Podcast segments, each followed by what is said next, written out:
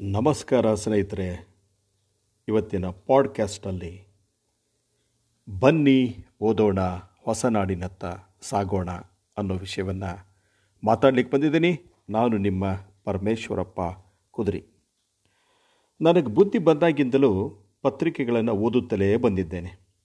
ಎಷ್ಟೋ ಸಾರಿ ನನಗೆ ತಿಳಿದಂತೆಯೇ ಗ್ರಂಥಾಲಯದ ಕಡೆಗೆ ನನ್ನ ಕಾಲುಗಳು ಹೋದದ್ದಿದೆ ಹೀಗೆ ಪತ್ರಿಕೆಗಳನ್ನು ಓದೋದು ನನ್ನ ಜೀವನದ ಒಂದು ಮುಖ್ಯ ಹವ್ಯಾಸ ಆಗಿ ಹೋಗಿದೆ. ಕೆಲವು ನಿಯತಕಾಲಿಕೆಗಳಂತೂ ಮಾರುಕಟ್ಟೆಗೆ ಬರುವುದು ಒಂದು ದಿನ ತಡ ಆದರೂ ಹಲವು ಬಾರಿ ಸಂಪಾದಕರನ್ನು ಮನದಲ್ಲೇ ಶಪಿಸಿದ್ದೇನೆ. ಹೀಗೆ ಓದುವುದು ನನಗೆ ಸಂತೋಷವನ್ನು ನೀಡುವುದರ ಜೊತೆಗೆ ಸಂತೃಪ್ತಿಯನ್ನೂ ನೀಡಿದೆ. ನಾಲ್ಕು ಜನ ಸೇರದಲ್ಲಿ ನಾನು ನನ್ನ ಅಭಿಪ್ರಾಯವನ್ನು ಹೇಳುವಂತಹ ಜ್ಞಾನವನ್ನು ಓದುಗಾರಿಕೆ ನನಗೆ ನೀಡಿದೆ ಎಂದರೆ ಅತಿಶಯೋಕ್ತಿ ಎನ್ನಿಸಲಾರದು. ಆದರೆ ತೀರಾ ಇತ್ತೀಚಿನ ಯುವ ಜನಾಂಗದಲ್ಲಿ ಓದುವ ಹವ್ಯಾಸ ಕಡಿಮೆಯಾಗ್ತಿರೋ ಬಗ್ಗೆ ನನಗೆ ತುಂಬ ಖೇದ ಆಗಿದೆ. ಎಷ್ಟೋ ವಿದ್ಯಾರ್ಥಿಗಳು ಇಂದು ಗ್ರಂಥಾಲಯಕ್ಕೆ ಹೋಗುವುದಿರಲಿ, ತಮ್ಮ ಶಾಲಾ ಕಾಲೇಜಿನ ಗ್ರಂಥಾಲಯದಲ್ಲೂ ತಮ್ಮ ಪಾಲಿನ ಪುಸ್ತಕ ಪಡೆದಿರೋದಿಲ್ಲ. ಓದುವುದರಿಂದಾಗುವ ಅನುಕೂಲದ ಬಗ್ಗೆ ಬರೆಯಲು ನನಗೆ ತುಂಬ ಖುಷಿಯಾಗ್ತದೆ. ಓದುವುದರಿಂದ ನಿಜವಾದ ಅರ್ಥದಲ್ಲಿ ನಮ್ಮನ್ನು ಯಾರೂ ಆಳುತ್ತಿಲ್ಲ. ಯಾವ ಪಕ್ಷದವರೂ ಆಳುತ್ತಿಲ್ಲ. ನಮ್ಮನ್ನು ಆಳುತ್ತಿರುವುದು ಜ್ಞಾನ. ಜ್ಞಾನದ ಮೂಲವೇ ಅಕ್ಷರ. ಯಾರು ಹೇಳಿದರೆ ನರ ನಶ್ವರ ಅಕ್ಷರ ಅಮರ ಎಂದು? ಹೌದು, ಅಕ್ಷರಕ್ಕೆ ಸಾವೆಂಬುದೇ ಇಲ್ಲ. ಓದೋದರಿಂದ ನಮ್ಮ ಜೀವನದಲ್ಲಿ ಸ್ವಾವಲಂಬನೆ, ಪ್ರಗತಿ ಹಾಗೂ ಚಿಂತನಾ ಶಕ್ತಿ ಬೆಳೆಯುತ್ತದೆ. ಇಂದು ನಾವು sir M V Ambedkar, Ishwarchandra ವಿದ್ಯಾಸಾಗರಂಥವ್ರನ್ನ ನೆನೆಯೋದು ಅವರ ಜ್ಞಾನವನ್ನು ನೆನೆದಂತೆಯೇ.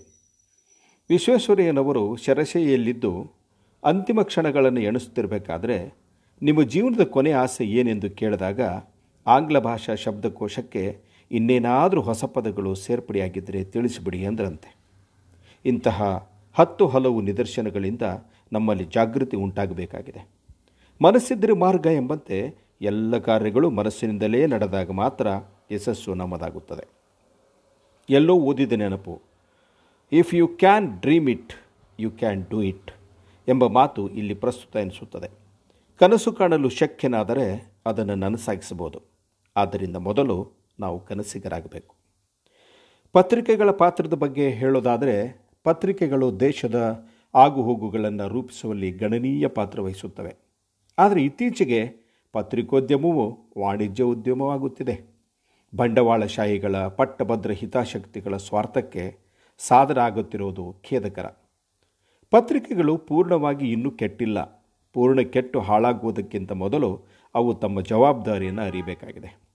ಅತ್ಯಂತ ಬಲಯುತವಾದ ಪರಿಣಾಮಕಾರಿಯಾದ ವ್ಯವಸ್ಥೆಯಾಗಬೇಕಾಗಿದ್ದ ಪತ್ರಿಕೋದ್ಯಮವು ಇಂದು ಅವ್ಯವಸ್ಥೆಯ ಆಗರವಾಗುತ್ತಿದೆ. ಆದ್ದರಿಂದ ಪರೋಕ್ಷವಾಗಿ ಓದುವ ಹವ್ಯಾಸ ಕಡಿಮೆಯಾಗಲು ಪತ್ರಿಕೆಗಳ ಗುಣಮಟ್ಟ, ಸಂಪಾದಕರು ತಿಳಿದ ಧೋರಣೆಗಳು ಕಾರಣವಾಗಿವೆ ಎಂದರೆ ತಪ್ಪಾಗಲಾರದು.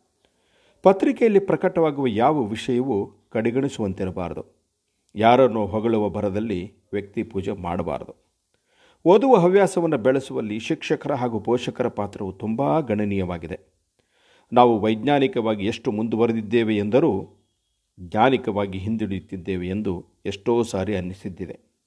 ಓದುವ ಹವ್ಯಾಸಕ್ಕೆ ಪೂರಕವಾಗಿ ಮಕ್ಕಳಲ್ಲಿ ಬಿಡುವಿನ ಸಮಯದ ಸದುಪಯೋಗದ ಬಗ್ಗೆ ಅರಿವನ್ನು ಮೂಡಿಸುವುದು ಅವಶ್ಯವಾಗಿದೆ. ಪೂರಕವಾಗಿ ಪುಸ್ತಕ ಸಂಗ್ರಹ, ಬುಕ್ ಬ್ಯಾಂಕ್ ಹಾಗೂ ಅಂಚೆ ಚೀಟಿ ಸಂಗ್ರಹದಂಥ ಹವ್ಯಾಸಗಳನ್ನು ಬೆಳೆಸಬೇಕಾಗಿದೆ. ಇತ್ತೀಚೆಗೆ ಒಂದು ತಾಲೂಕಿನ ಕನ್ನಡ ಸಾಹಿತ್ಯ ಪರಿಷತ್ ಹಮ್ಮಿಕೊಂಡ ವಿವಿಧ ಸ್ಪರ್ಧೆಗಳಲ್ಲಿ ವಿಜೇತರಾದವರಿಗೆ ಪ್ರಶಸ್ತಿ ಪತ್ರ, ನಗದು ಹಣ, ಇನ್ನೇನನ್ನು ಕೊಡುವುದರ ಬದಲು ನಗರ ಗ್ರಂಥಾಲಯ ಸದಸ್ಯರನ್ನಾಗಿ ಮಾಡಿರುವುದು ನಿಜಕ್ಕೂ ಶ್ಲಾಘನೀಯ. ಇಂತಹ ರಚನಾತ್ಮಕ ಚಟುವಟಿಕೆಗಳಿಂದ ಲವಲೇಶವಾದರೂ ಓದುವ ಹವ್ಯಾಸವನ್ನು ಬೆಳೆಸಲು ಸಹಕರಿಸಿದಂತಾಗುತ್ತದೆ. ಈ ನಿಟ್ಟಿನಲ್ಲಿ ಒಂದು ಹೊಸ ತಂತ್ರವನ್ನು ಪರಿಚಯಿಸಿದ ಆ ತಾಲೂಕು ಕನ್ನಡ ಸಾಹಿತ್ಯ ಪರಿಷತ್ತನ್ನು ಅಭಿನಂದಿಸಲು ಸಂತಸವಾಗುತ್ತದೆ. ಉತ್ತಮ ಪುಸ್ತಕಗಳೇ ಆದರ್ಶ ಮಾತೆ ಎಂಬ ಸುಭಾಷಿತ ನುಡಿಯನ್ನು ಇಲ್ಲಿ ನೆನೆಯೋದರ ಮೂಲಕ ಓದುಗಾರಿಕೆಯ ವ್ಯಾಪ್ತಿಯನ್ನು ನಾವು ಅರಿಯಬೇಕಾಗಿದೆ. ಬನ್ನಿ ಹಾಗಾದರೆ ಸ್ನೇಹಿತರೆ, ನಾವೆಲ್ಲ ಓದೋಣ. ಓದುವುದರಿಂದ ಹೊಸ ನಾಡನ್ನು ಸೃಷ್ಟಿ ಮಾಡಬಹುದು. ಆ ಸೃಷ್ಟಿ ಮಾಡಿದ ಹೊಸ ನಾಡಿನತ್ತ ನಾವೆಲ್ಲ ಸಾಗೋಣ. ಬನ್ನಿ ಓದೋಣ ಹೊಸ ನಾಡಿನತ್ತ ಸಾಗೋಣ. ನಮಸ್ಕಾರ ನಾನು ನಿಮ್ಮ ಪರಮೇಶ್ವರಪ್ಪ ಕುದುರಿ ಚಿತ್ರದುರ್ಗ.